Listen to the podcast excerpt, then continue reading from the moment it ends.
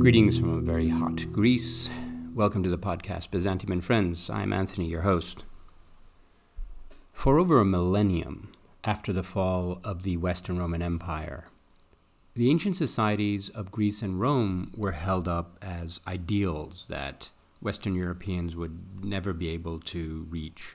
Ideals of you know, political power and military conquest, and even of rhetoric and Latin style and urban civilization and wealth and prosperity.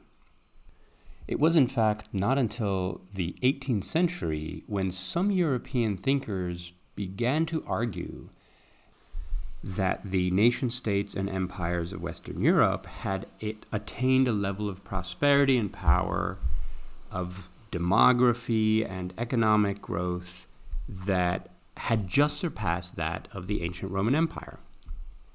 And then very quickly, the forces of industrialization put that debate to rest. Modernity had surpassed antiquity in terms of economic production, urban density, and so forth. The question remained open in some circles about whose philosophies were better, you know, who had a better understanding of virtue, and so on. But on the economic level, the debate was settled. Subsequently, and especially in the 20th century, scholars began to look more rigorously at the ancient economy and ancient levels of consumption and production. And generally, their findings are what we might call rather grim. So, the dominant tendency was to believe that the vast majority of people in the Roman Empire barely got by, that they produced the minimum that they needed in order to survive, and that many of them we're hovering at that level of tenuous subsistence.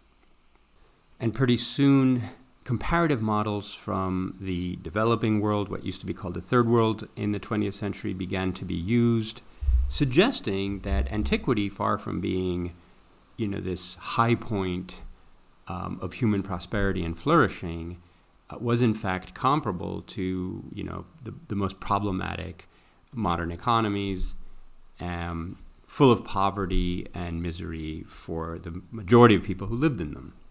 And yes, there was all this surplus production, which we can clearly see in the form of all these you know, monuments that have survived and urban amenities, and even in the vast trash heaps that the Roman Empire produced, especially like outside of Rome. Um, but the, the model that explained that was usually one of exploitation. There's a, a small minority um, that was very, very wealthy and powerful, that exploited the majority of the population, appropriated its resources, and produced all of the things that later Western Europeans admired, from the literature to, to the theaters.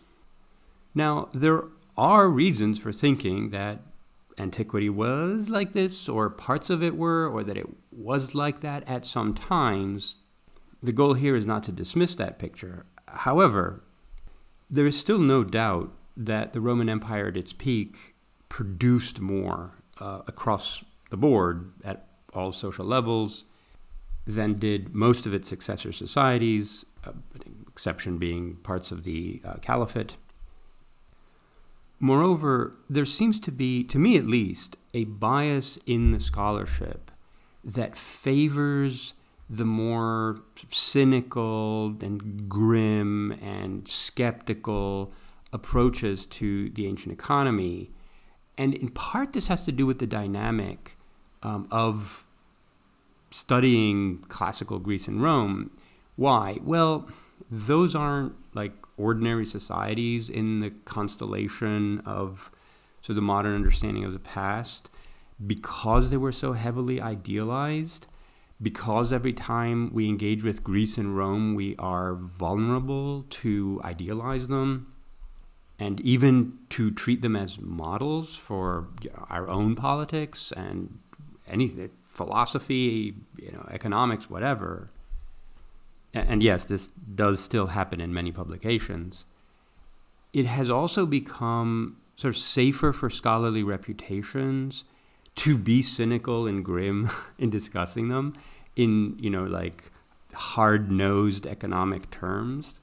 like you don't want to be accused of being sort of starry-eyed and taken in by the classical mirage and all of this stuff and focusing on you know hardship and poverty and subsistence and exploitation are definitely a shield against that. But in the end always the question should be what does the evidence tell us? You know, how are we reading the sources?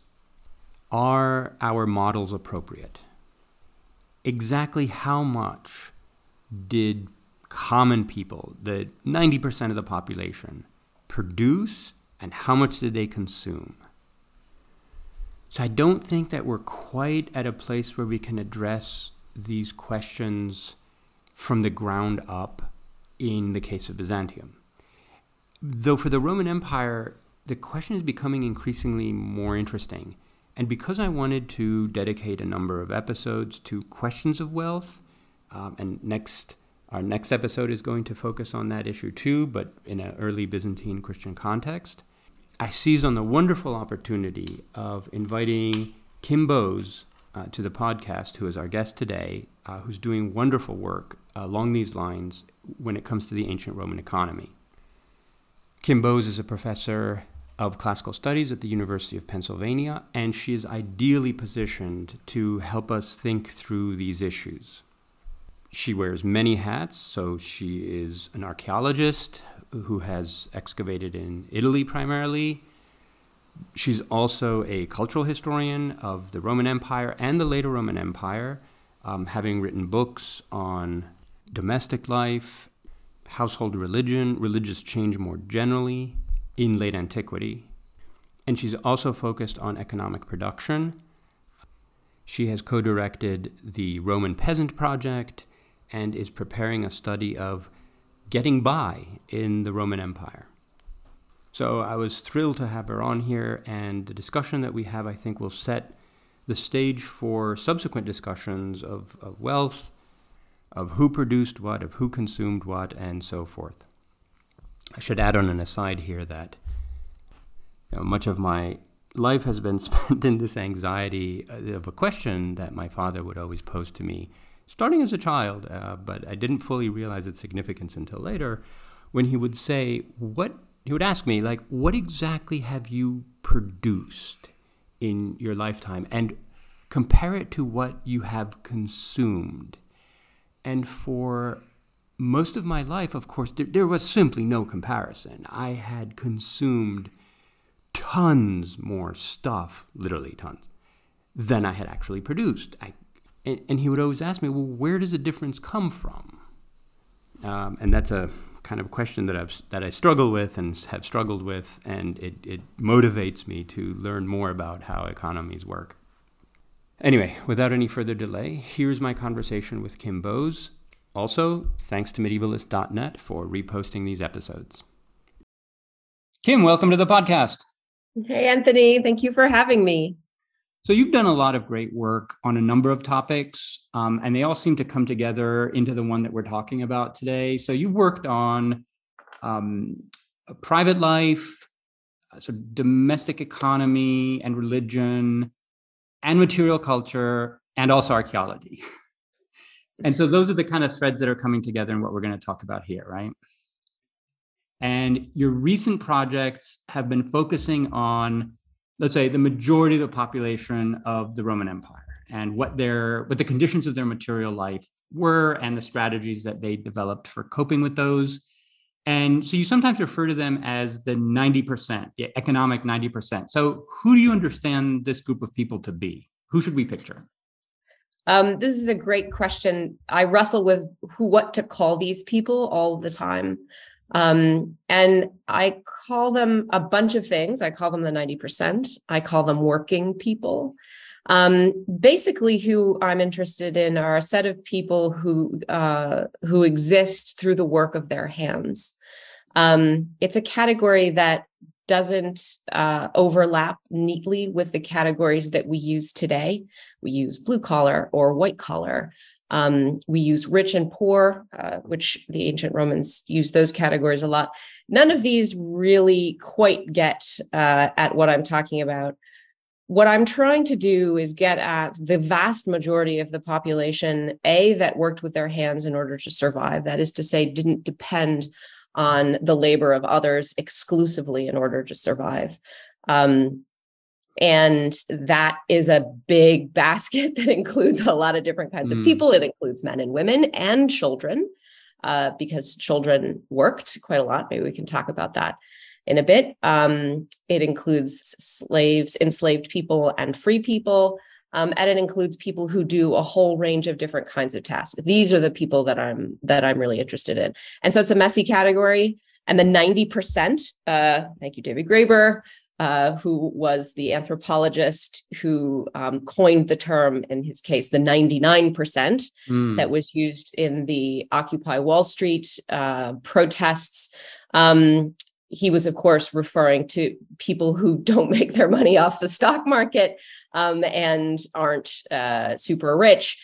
Um, so I'm slightly uh, copying Graeber's term and modifying it, uh, and without necessarily the um, the modern political and economic baggage that's attached to it. Yeah, I was actually going to ask you about the using a percentage as a category because that it's come up in modern like American politics, especially quite a bit. And yeah, I was going to ask you about Graeber too. So we have the the 99% or the the, the top 1% or, or whatever. Actually, I remember in uh, Mitt Romney's presidential campaign, the number 47% was a, a, a, lightning rod, right? Like when he said, I think something like 70%, uh, 47% like don't work, don't earn their own, you know, keep by working or they live off of others or something like this.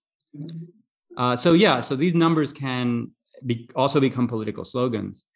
Um, but basically, let's say a an, an educated uh, urban uh, resident who writes poems for the senatorial elite. This and and lives fairly well, like like most many of our authors. Th- this person would not be in the ninety percent, right? So correct. Although, of course, someone like Martial and Juvenal do a really good push to try to make it sound as though they're among the 90% and they're starving and they have to run after their patrons and it's very sad. Um, and, you know, the work that's been done on some of those folks, uh, we know they own land, they earn money from rents and agricultural surpluses. Um, and so, despite their moaning about their poverty, they're probably not as poverty stricken.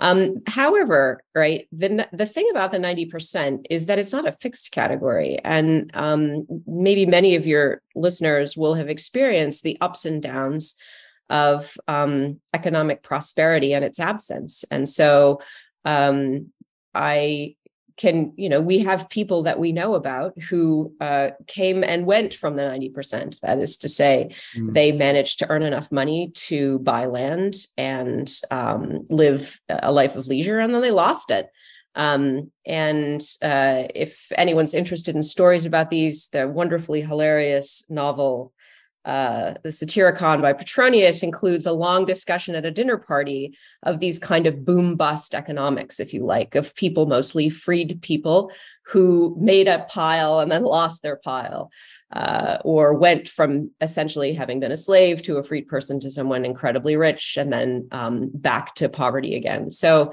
um, one of the things that I'm really interested in is economic volatility, which is something that we're all uh, experiencing now, and that certainly for the last 20 years uh, we've had quite a lot of.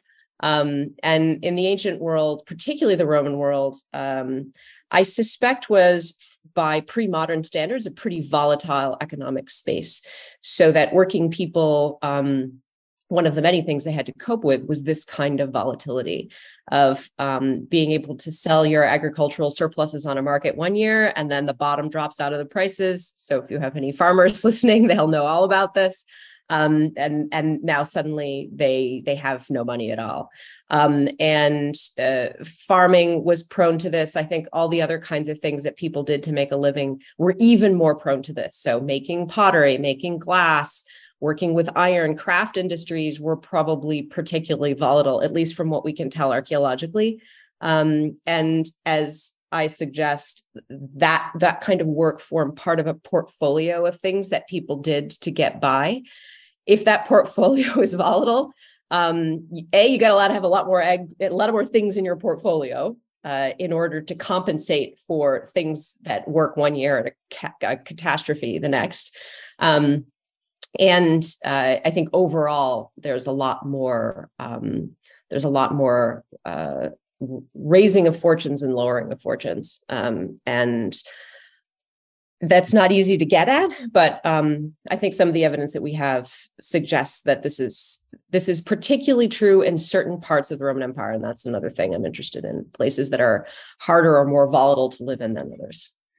Yeah, and what you said about the poets is also very important because there's also the problem of perception versus reality, uh, or or misperception. That is that you know people will very often present themselves as belonging to the sort of morally high ground category, whether it's you know wherever it is on the spectrum, in the same way that many Americans believe that they're middle class so, to the point where it's like almost everybody can claim that status because it has a kind of moral valence that you want to associate with. Uh, so, just for the record, in, in I was kind of looking at some numbers in preparation for this, and in if you look at indexes of like American wealth or income, like I looked up my income, I am not in the ninety percent. I am not. I'm in the ten. Like it was shocking. Right now there's income there's wealth there's all kinds of different ways of measuring it but in just in terms of income and salary i like i'm not in the 90% so there you go. Um, but it's interesting congratulations. I, I, I i assume it's truer for you know more people that, that we know in our circles. Um, but uh, yeah like the same way that the poets are presenting themselves as sort of struggling and and all of this uh, the ter- exactly the terms of poverty and so forth that you mentioned are often used by senators like i'm poor i'm struggling and you know you're totally in the top 1% but anyway okay. So why is it difficult for ancient historians to study the 90% and and why is it so important that we do so? Like marshaling all of the techniques that that we can like you're doing um, so why is it hard? Uh, that's an easy one because these are mostly people who didn't write literature, and I'm specifying literature because I'm going to come back to the kinds of things they do write. Mm. Um, they don't write literature, and uh, therefore, uh, if we write history through um, the people who wrote things down in systematic, big, sexy narratives, they don't write those, and um, so they're they're left out of those narratives they're left out of those narratives because the rich guys, all guys who wrote those histories, uh, pick your favorite one, Cicero, Livy, Thucydides, if you want to go back farther, um, are not interested in those people.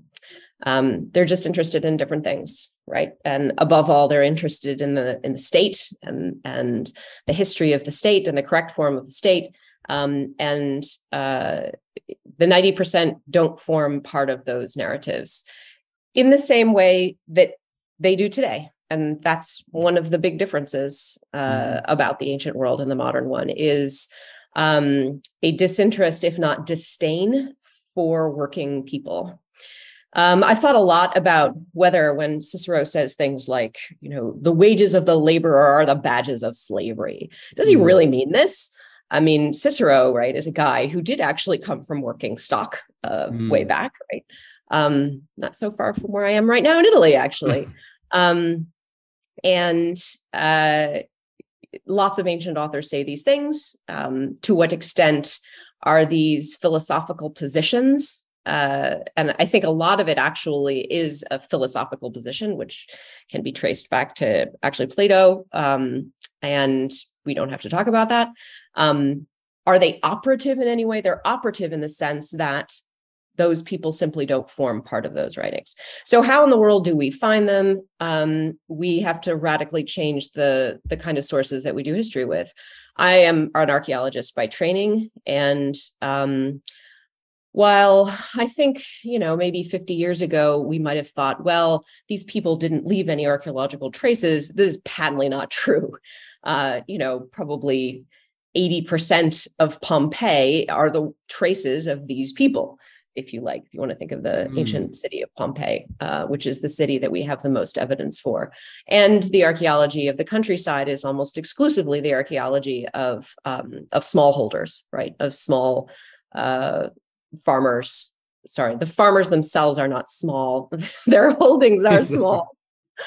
Um, so there's a lot of archaeology of these people, and there's writing. So to get back to what I said before about the fact that they do write, um, I've been really interested in looking at alternative kinds of writing, um, numeracy, so numbers that people write. Um, you don't have to be literate to use numbers.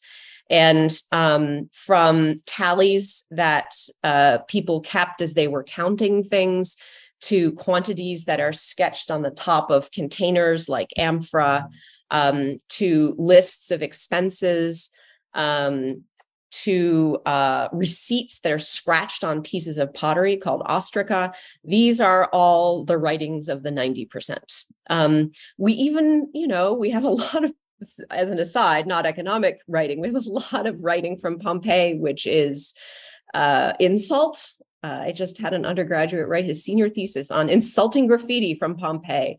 It was fantastic. I hope, I don't know how he went back to his parents at winter break and told them what he was working on because it was just, you know, the most extraordinarily rude yeah. things you could ever say to anyone, some of which are inscribed in verse.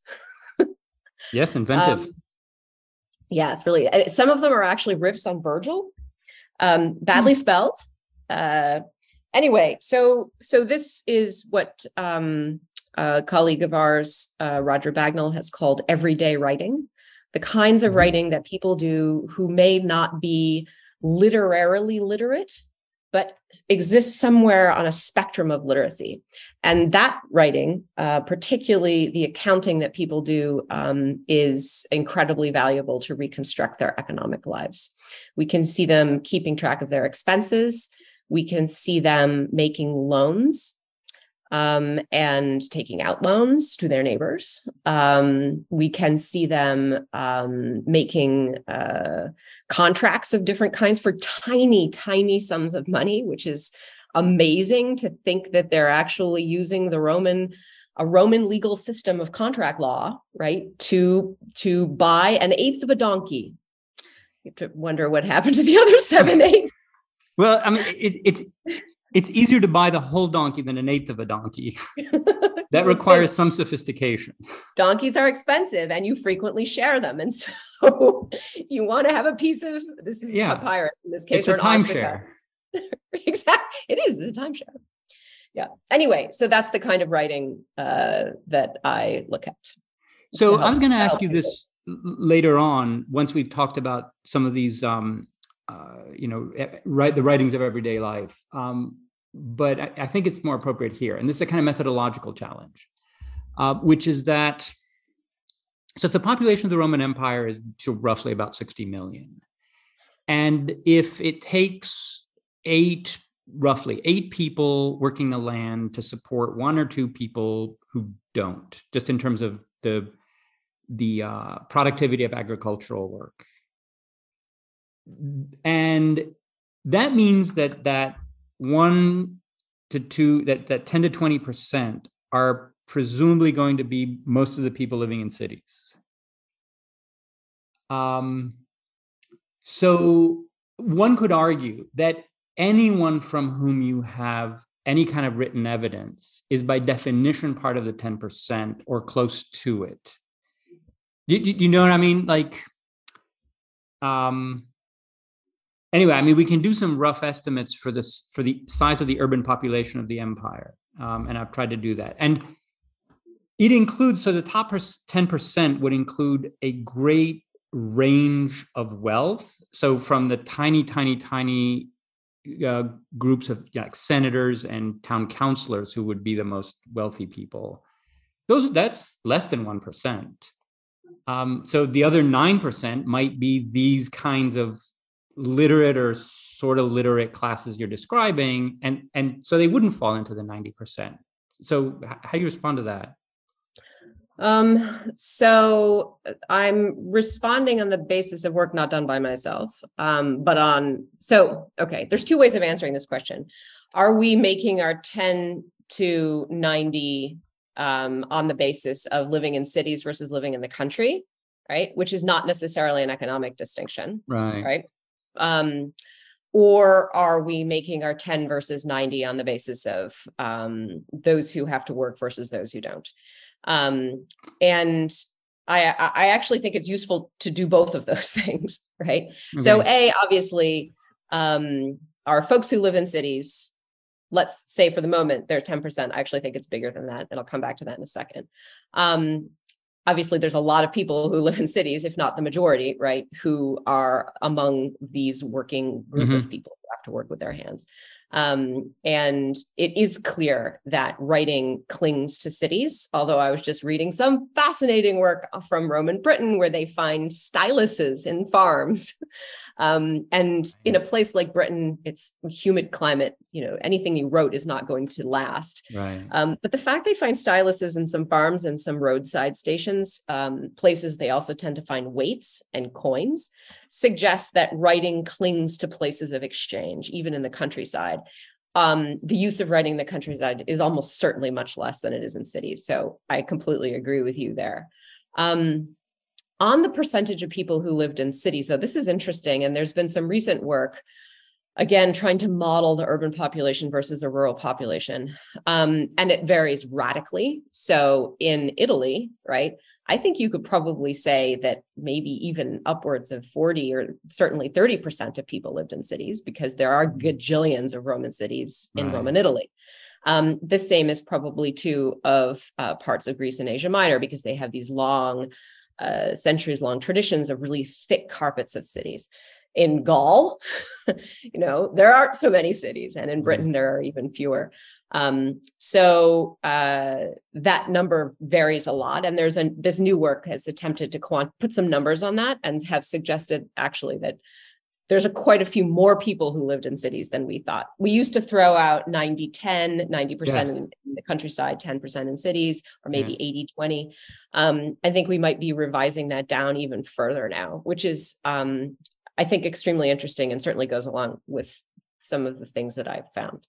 Um, so I hope I did I answer both of your questions um, yes. Yes. Um, and about and the think it- writing and about the population. Yeah, and it's important to add that there there also used to be this older model according to which the cities were sort of parasitic. They're just sucking up resources from the countryside and living off of the labor of people who live there. Right. But as I mean, many have shown, but your recent work especially, that people in cities do work and they do work with their hands, and you know they're not just living off of slave labor in the countryside. Um, and there's a lot of evidence for that. And at the same time, there are people who live in cities who commute out to farms. Yeah. And I think this was more common than is assumed. In other words, a lot of people were doing both things. And I try to get that across in, when we're doing like intro Greek. And we read Lysias's speech, um, uh, uh, the guy who murdered his wife's lover. And apparently his wife was getting together with this guy when he was out at the farm for a day or two, you know, and he'd come back and caught them and killed him. Anyway, whatever. So it's a classic case. Um, okay, so since we're speaking about older views, let's talk about the quote subsistence view that that's sort of really at, at the heart of the, the methodological move you're trying to make here. So there's this traditional view that economically speaking, most people in the Roman Empire are living at or just slightly above a subsistence level, which is that they're producing just enough that they need to survive. Uh, you know, maybe to pay some taxes, and and that's kind of a model that's used. Um, part of which is also the caloric minimum intake. Um, so this is like you calculate well, what's the minimum number of calories that you need in order to survive, and assume okay, most of the population is living sort of right around there. Um, so what are the where is this model coming from, and what are its weaknesses? So the model uh, is coming from some very, um, you know, worthy and noble efforts to try to actually put some numbers on uh, consumption and production in the ancient world. And in the absence of any um, any of the numbers that we might want to use to measure production and consumption at a large scale, um, crop yields, land under cultivation, all the 500 variables that go into figuring out how productive is agriculture in the absence of any of those numbers, right? Well, we do know that people needed to eat, let's say, 3,000 calories a day in order to survive, mm. right? And so that then yields a number, right? Um, and then you can fiddle with that number. You can say, okay, plus 10%, right? So it's it it comes from a place of of you know quite rightly wanting to put as they say uh, in Italian to to give a shape to the water right to to try to um to try to put some some minima on um and to put some numbers on on some of these major economic variables. Um the problem with it is that so subsistence itself is a completely um, problematic concept, and even the people who have been, um, you know, sort of advocates of this model that most Roman people lived at subsistence they recognize this. Nobody can just live on 3000 calories a day. You don't just go out in the world and be like okay i'll now, uh, now i'll just somehow produce 3000 calories a day right mm-hmm. you you constantly have to grow more than that in order to store it for periods when you don't can't grow anything um, so if we're talking about the, you know, say 60 to 70 to even 80% of the population who are smallholders, who are, who are small uh, rural farmers, um, the idea is, is that these people are growing just enough to survive. Um, already a problem, right? Because depends on what time of year you're talking about. If you smooth all that that information out over the course of 365 days, this model suggests they're they're growing just enough to survive. What's the problem with that is the new archaeology.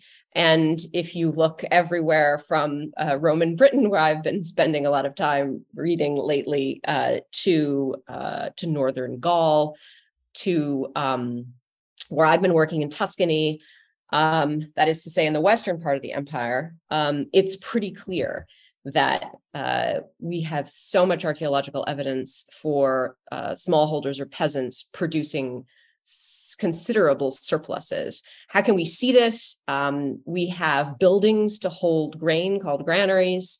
Uh, the project I worked on, um, my colleague Manuele Vaccaro discovered what I think is the coolest thing that we ever found, actually, of all the cool things we found. We found these tiny little amphora, little transport containers. They have flat bottoms. That means they're meant to be carried in a cart, not on a ship. And they're small and they're all local. We're doing some analysis to figure out where they were made. They seem to be made all over the place. Basically, what this is is the residue of a farmer who's got more wine than he knows what than he than he can consume himself, and he's selling it to his neighbors. Mm. Um, and so those kinds of pieces of evidence are the evidence of surplus production.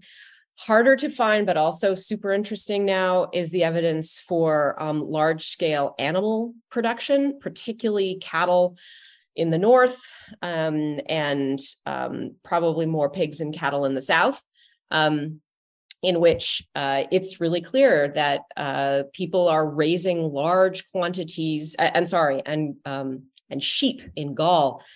Gaul turns out to be the the sort of Manchester of the Roman world. This is where cloth is made. Uh, and they have loads and loads of sheep uh, that they seem to be herding in these big sort of herding um, sort of complexes. It's hard to know what to, they're, I guess they're kind of like ranches, mm-hmm. um, not so big. Um, and uh, um, Jinyu Liu has done all this amazing work on the inscriptions of uh, clubs of um, textile dealers, the guys who help uh, move it around, the folks who are wholesalers, the folks who are being the medi- the middlemen between the um, people who, eh, who are engaged in different parts of the weaving process and people who are buying stuff in small scale or in large scale. Anyway, that's just one example of a surplus economy of um, wool production in Gaul. So it's really only, I think, within the last, I don't know, 30, 20 years that we've been able to see this. And so the, the, the model is, turns out to be wrong just because we have new information, which is exciting.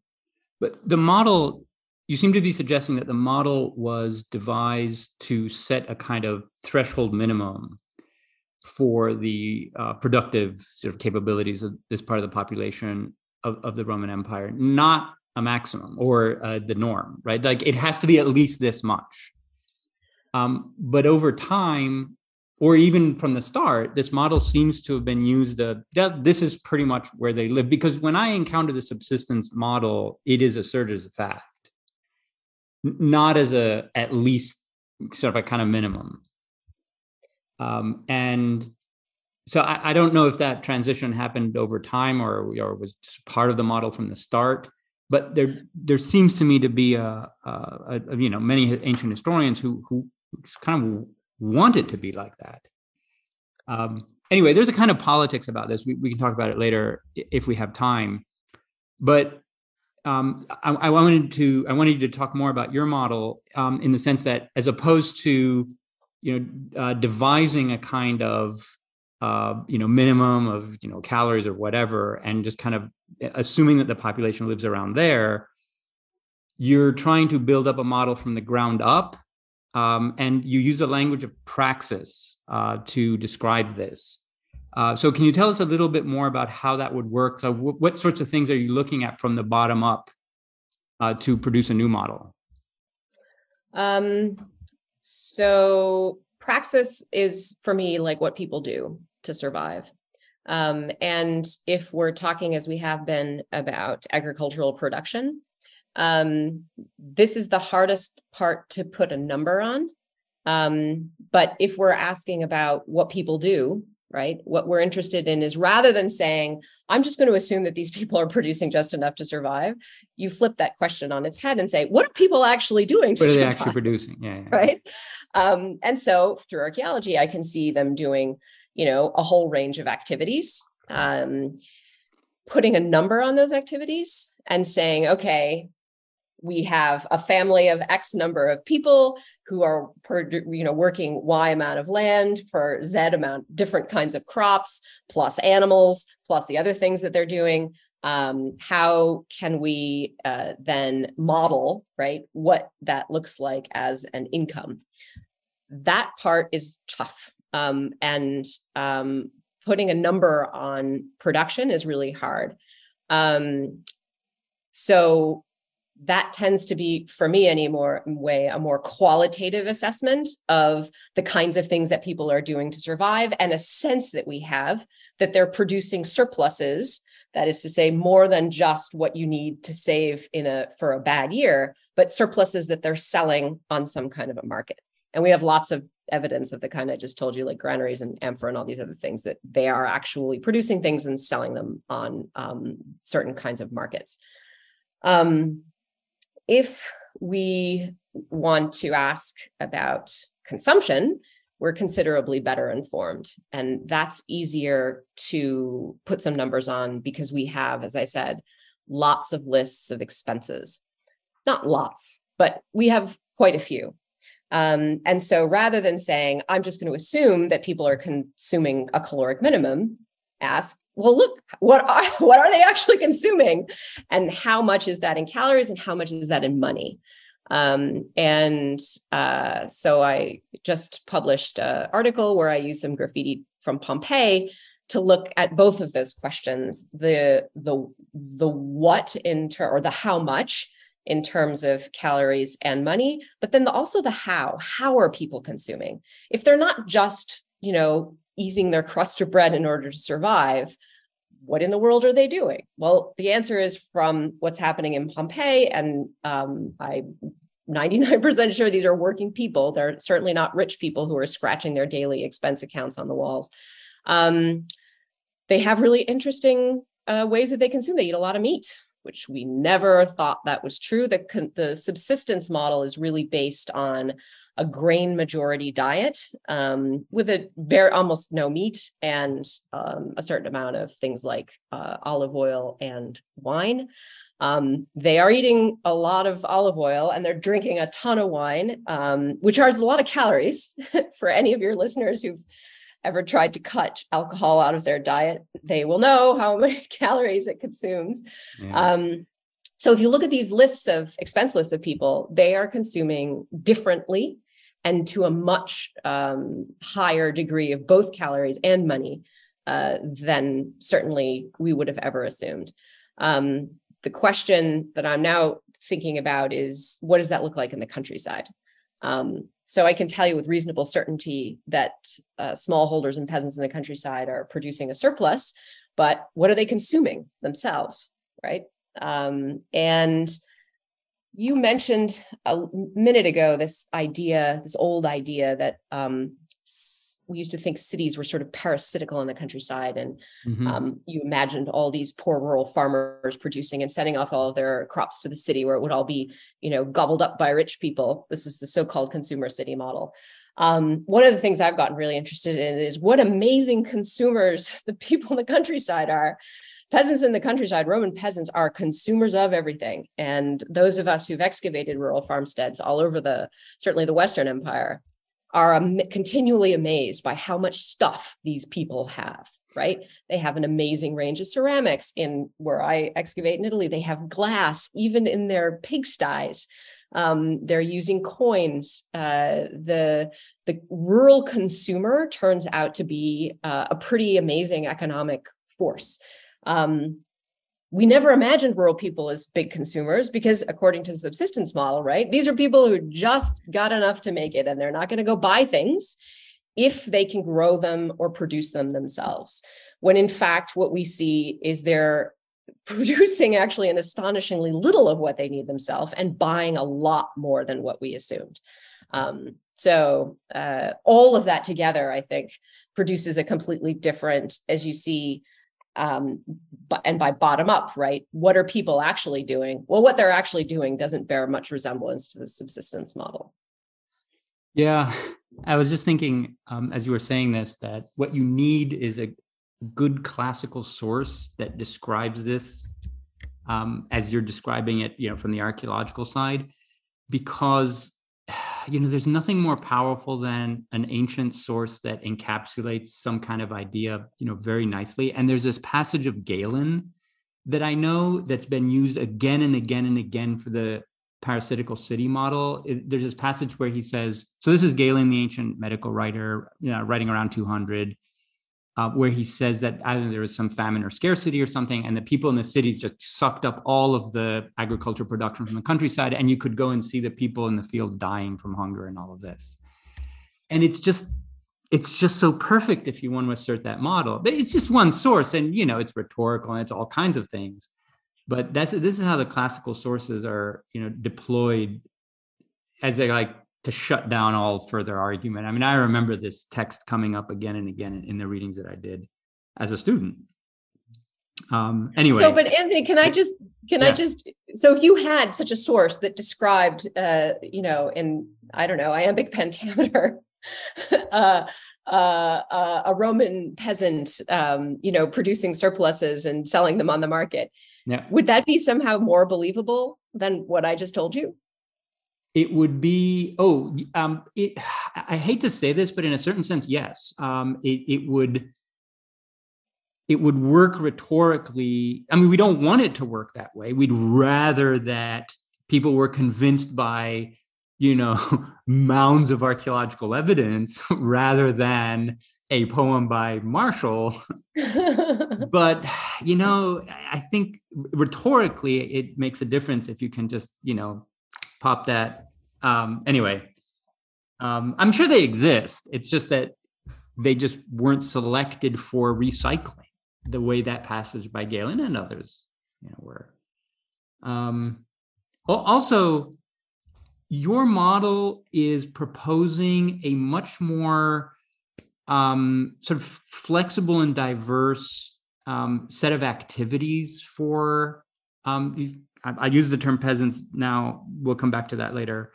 But you're suggesting that their praxis was on a day to day level much more complex than one would normally think, right? And, uh, you know, modern scholars who are by definition not you know, agricultural workers sort of see peasants and they think these people are engaged in a simple set of activities.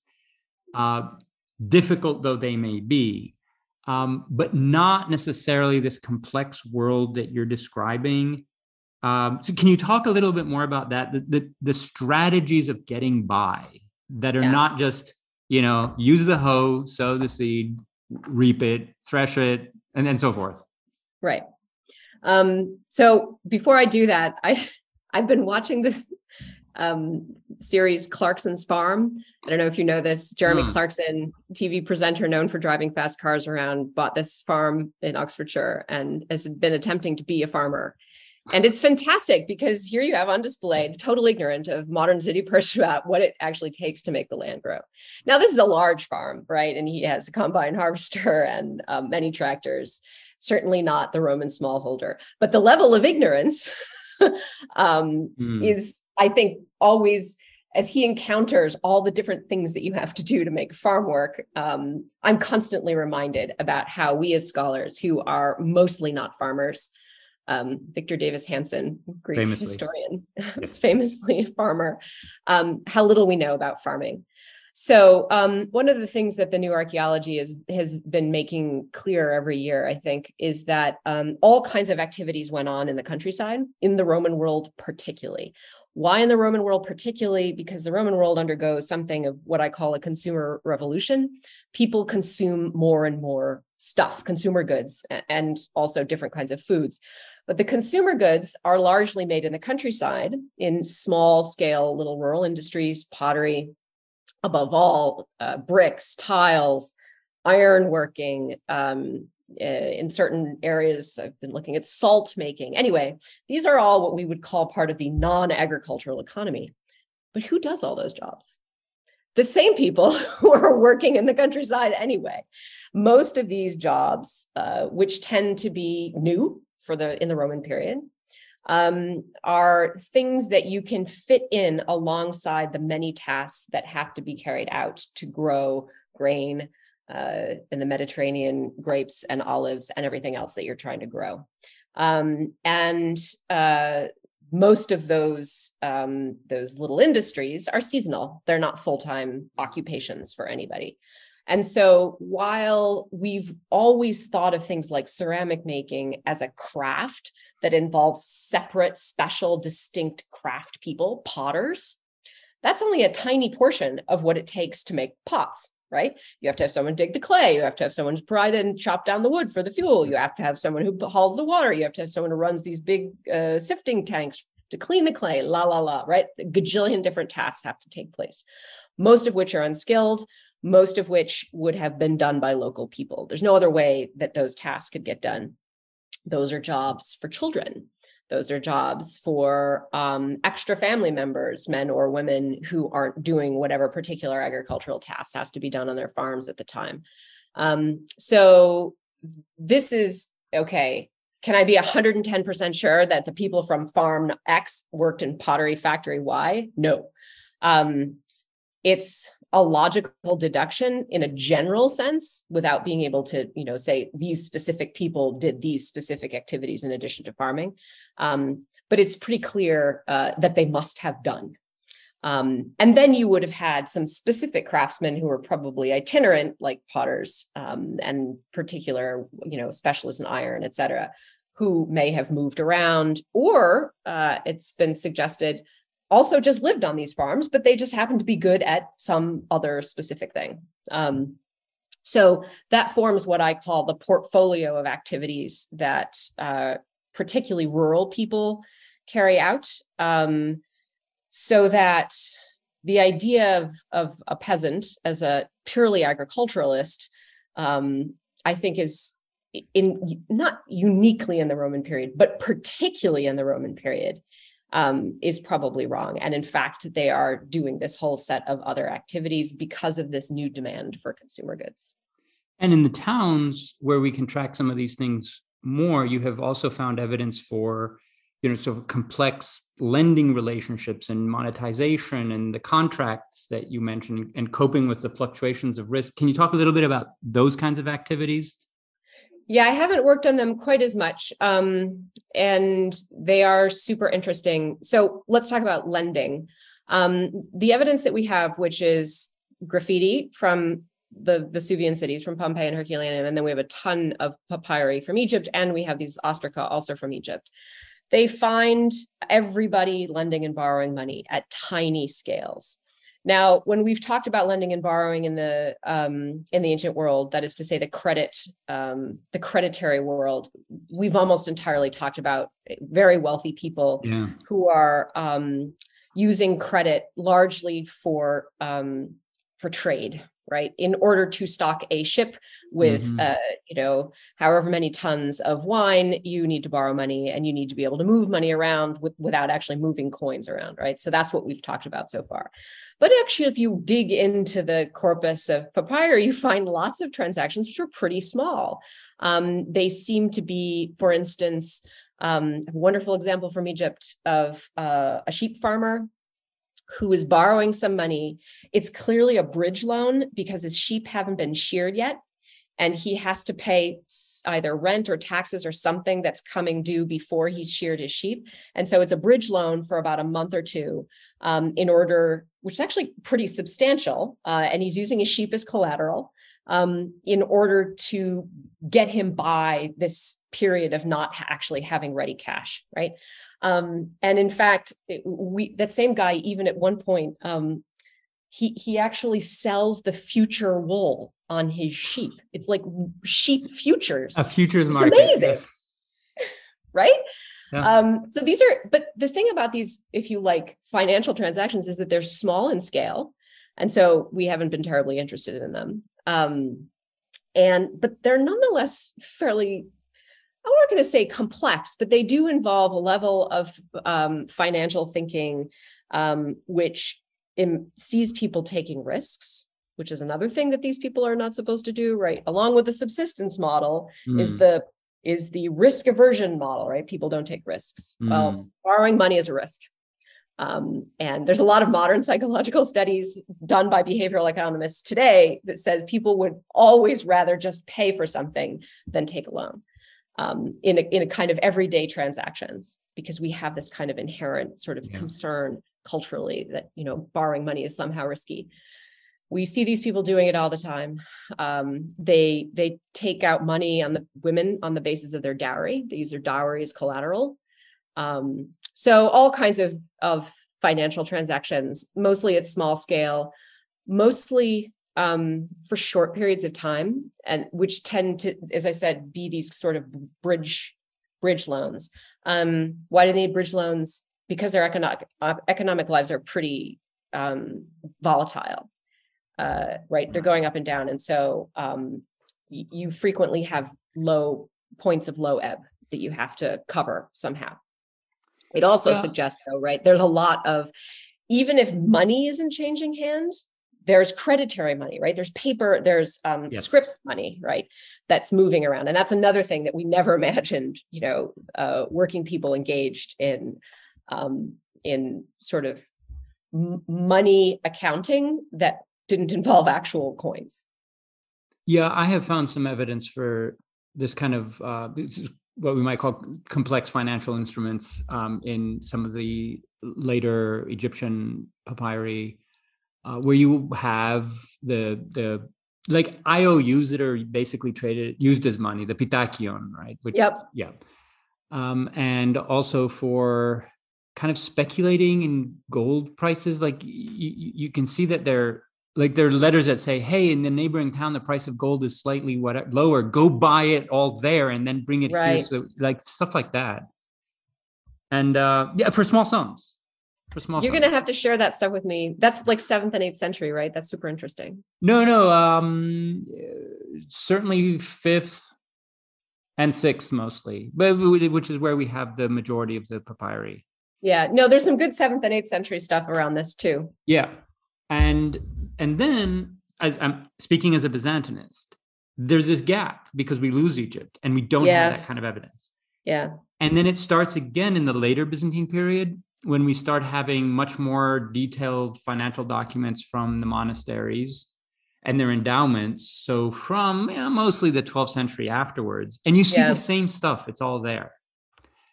And you see, um, actually, I'm um, going to speak with uh, Fotini Kondili, uh, whose book published her book on a lot of this uh, from the archaeological side uh, also, but she uses some of these documents like 14th century limnos Right. where there are, you know, these very, you know, you probably call them poor and peasants and so forth on Limnos, but they're involved in these very complicated financial relationships where they're owning, like the timeshares we mentioned, they're owning part of a house. Right. And they have they have to keep records of just what fractions of things they own. And and this involves some math when you're paying taxes. Like it's anyway it's uh actually i think she and i discussed it a little bit in a previous podcast uh where we did the yes yes it was one of the who who would you like to meet and interview? And she spoke about this woman from early 14th century limnos who we have her basically yeah census record. Anyway yeah yeah it's good stuff.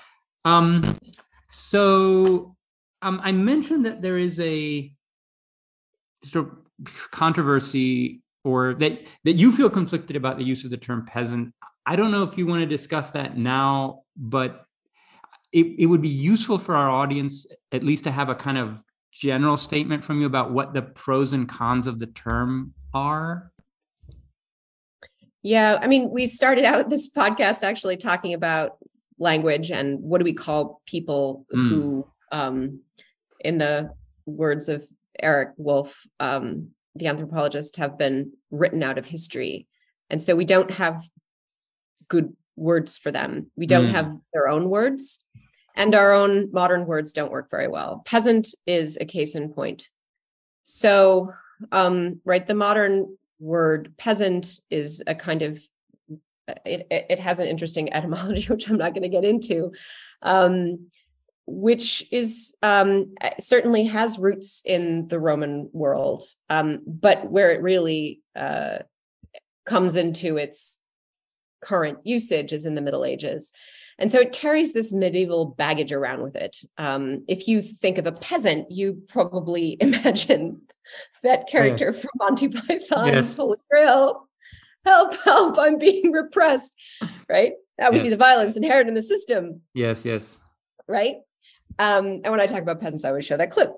Um, so that's a problem because that term peasant either it is carries around this medieval baggage or increasingly because of um, a lot of anthropological work on peasants um, it has come to be a category which is ahistorical. It imagines a group of people who are unchanging because they work the land and the land doesn't change, they don't change, right? Mm-hmm. In a mm-hmm. nutshell. And since farming is just farming and it never changes, and you know, you always need seeds and you always need precipitation, you always need soil, what's to change? Therefore, the people don't change. Um, this is a, a very rough sketch of, of um, not just the word peasant, but the um, the scholarly baggage that it's it, it came to have. Um, and then a, a, bunch of smart people, including Eric Wolf, said, "Wait a minute, these people are not timeless people. They're involved in." Um, they're above all involved in he was mostly working in the modern world in globalization right so peasants in guatemala and peasants in africa and peasants in um, you know, uh, in the Arctic Circle, these are people who are not outside of the economic forces of the world. Either they're moved around by them or they push back at them, but they're engaged in uh, in a global world. And so, at one point, I I felt like we got over that, and peasant became rehabilitated. We didn't have to imagine a timeless category or a person uh, in the Middle Ages that we could actually imagine simply someone who lived in the countryside, right, um, and worked the land and engaged with whatever economy they lived in, right, and help shape it. Uh, in my case, the Roman world.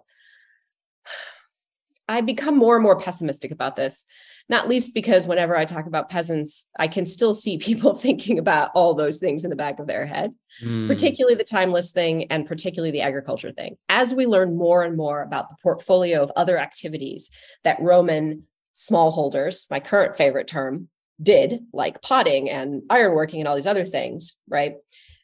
it's the agricultural baggage of the term that started to worry me the most. Um, there's a ton of work on how peasants in all kinds of different periods were never just agriculturalists. It's not just Roman ones. Um, but it's hard to get that out of your head, right? You think of a peasant, you think of a farmer. Um, yeah, yeah. So uh, that's that's in one example, Anthony, of the the million problems of language that uh, surround talking about the ninety percent. Yeah, I don't now remember whether or how often I use the term peasant in the Byzantine history that I wrote. I'm going to have to go and do a word search before it's published just to make sure that you know I don't ever use it in that kind of context. But in my thinking, uh, peasants in the society that I study are they do some very interesting things.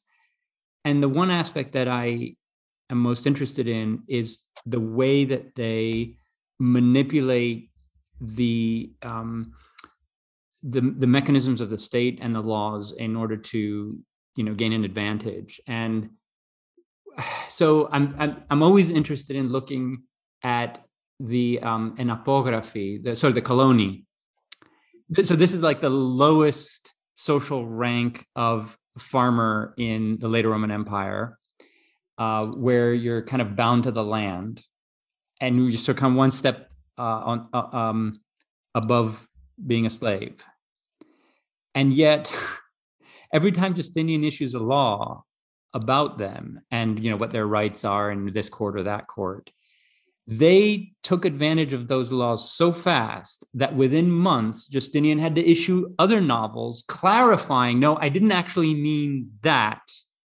And we're just getting too many people who are doing this. Like in Egypt within weeks of every of these novels coming out.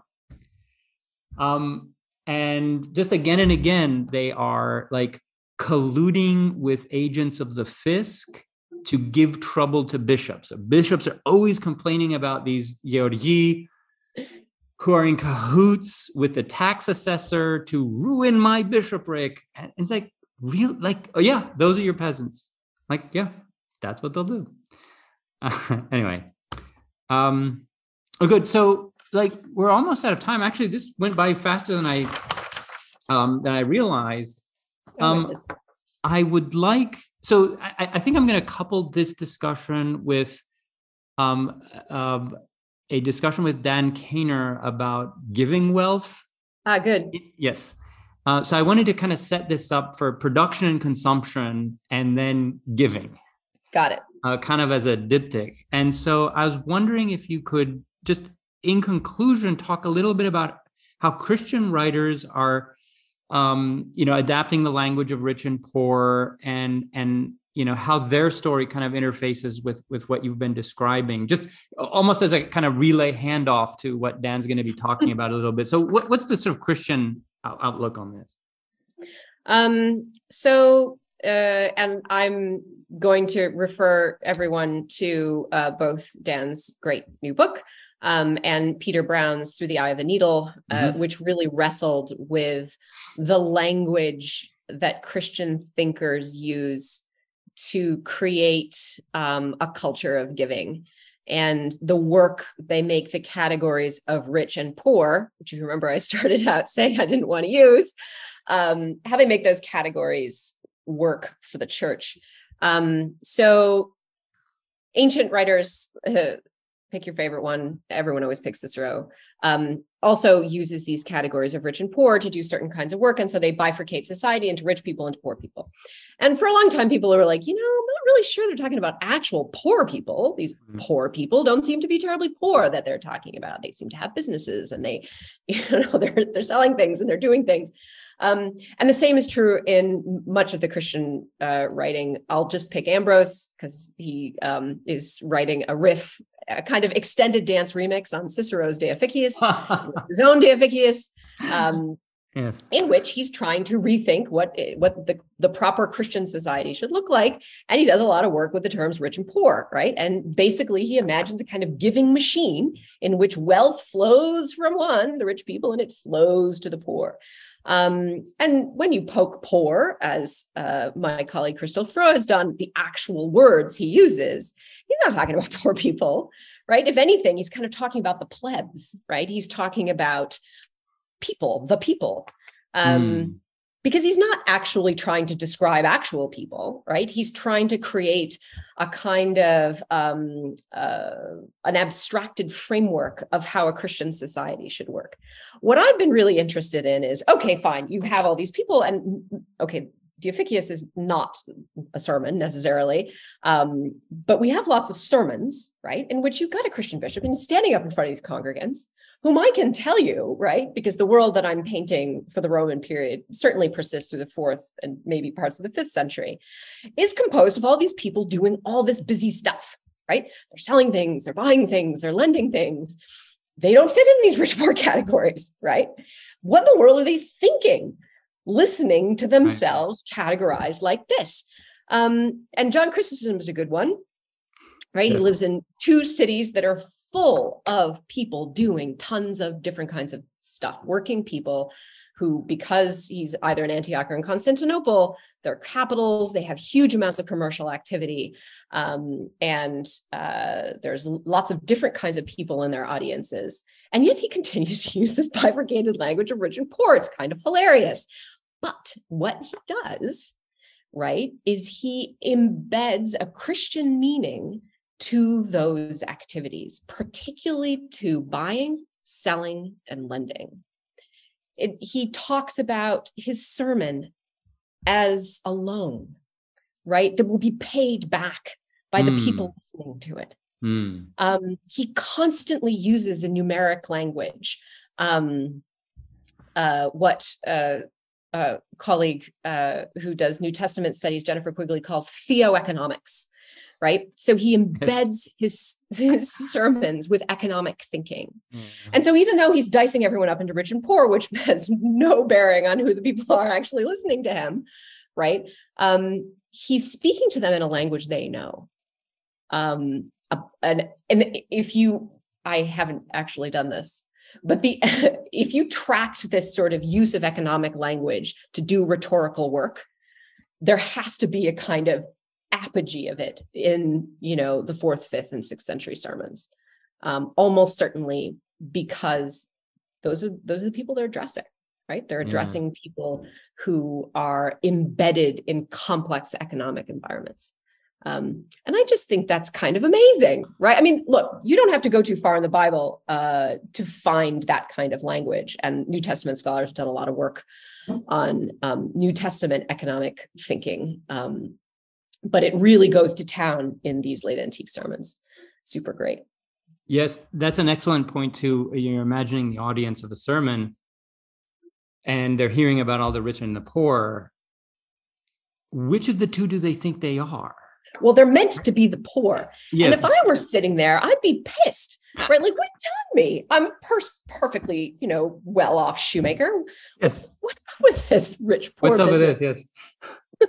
and again, just a, a caution to our audience today like when you see that article about you know the middle class under threat and, and, this happens to me like again just a confession like i read this i get all worked up and i'm like oh the poor middle like like we're the middle class and then I, I read the article and wait no that that's not me that's not describing me yeah like i want to identify with this cause sort of ideologically but no mm-hmm. they're not describing me um I, I shouldn't pretend like i'm in that situation uh, so anyway. Anthony, what what what's incumbent on us, right, as historians? You asked why it's so important to study these people. Yeah. Well, I mean, the easy answer is they're the great majority of the population, and we've largely ignored them, yeah. right? In a nutshell. But actually getting at what do we mean by the middle class? What are the actual activities, right, that make you not just your income, right, that and and um, the things that you can do and you can't do um, the uh, your ability to save. Um, in other words, the these categories ought to ask us to open them up, right? And you open them up by asking, what do people do? Yeah. By asking about praxis. Um, in other words, exploding a category, which is really a category of analysis, the middle class. What does that actually mean for my daily life? Nothing. I live my life by doing economic things. What kinds of things do I do? right? Those are categories of praxis. And it's those categories of praxis where I think um, we as historians, insofar as we can leverage all this new evidence to do it, are really obliged uh, to to examine. Yes, you're exactly right, and and this focus on praxis really helped me clarify my thinking about this, which was kind of submerged. But for example, and tell me if this counts as an example of praxis. when I'm talking to my guy at Morgan Stanley to help me make a move from one house to another, right? That's kind of a praxis, right? But I don't think it's your average middle class praxis. And you can do that because you have capital, right? And that well, I did. All right. Well, we were talking about boom bust economics. Yes. No, well, now you have a house, right? You have a more expensive house. Yes. yeah. Anyway. Um anyway, that's Perfect. that yeah. that's exactly what I'm talking about. Yes. Thank you, Kim. Thank you so much for this. I, I was fascinated to explore your writing. I'm going to keep reading. I, I have made a, a read list here, and thank you for coming on to the podcast too. It's been such a pleasure to talk to you, Anthony, as always. All right, take care.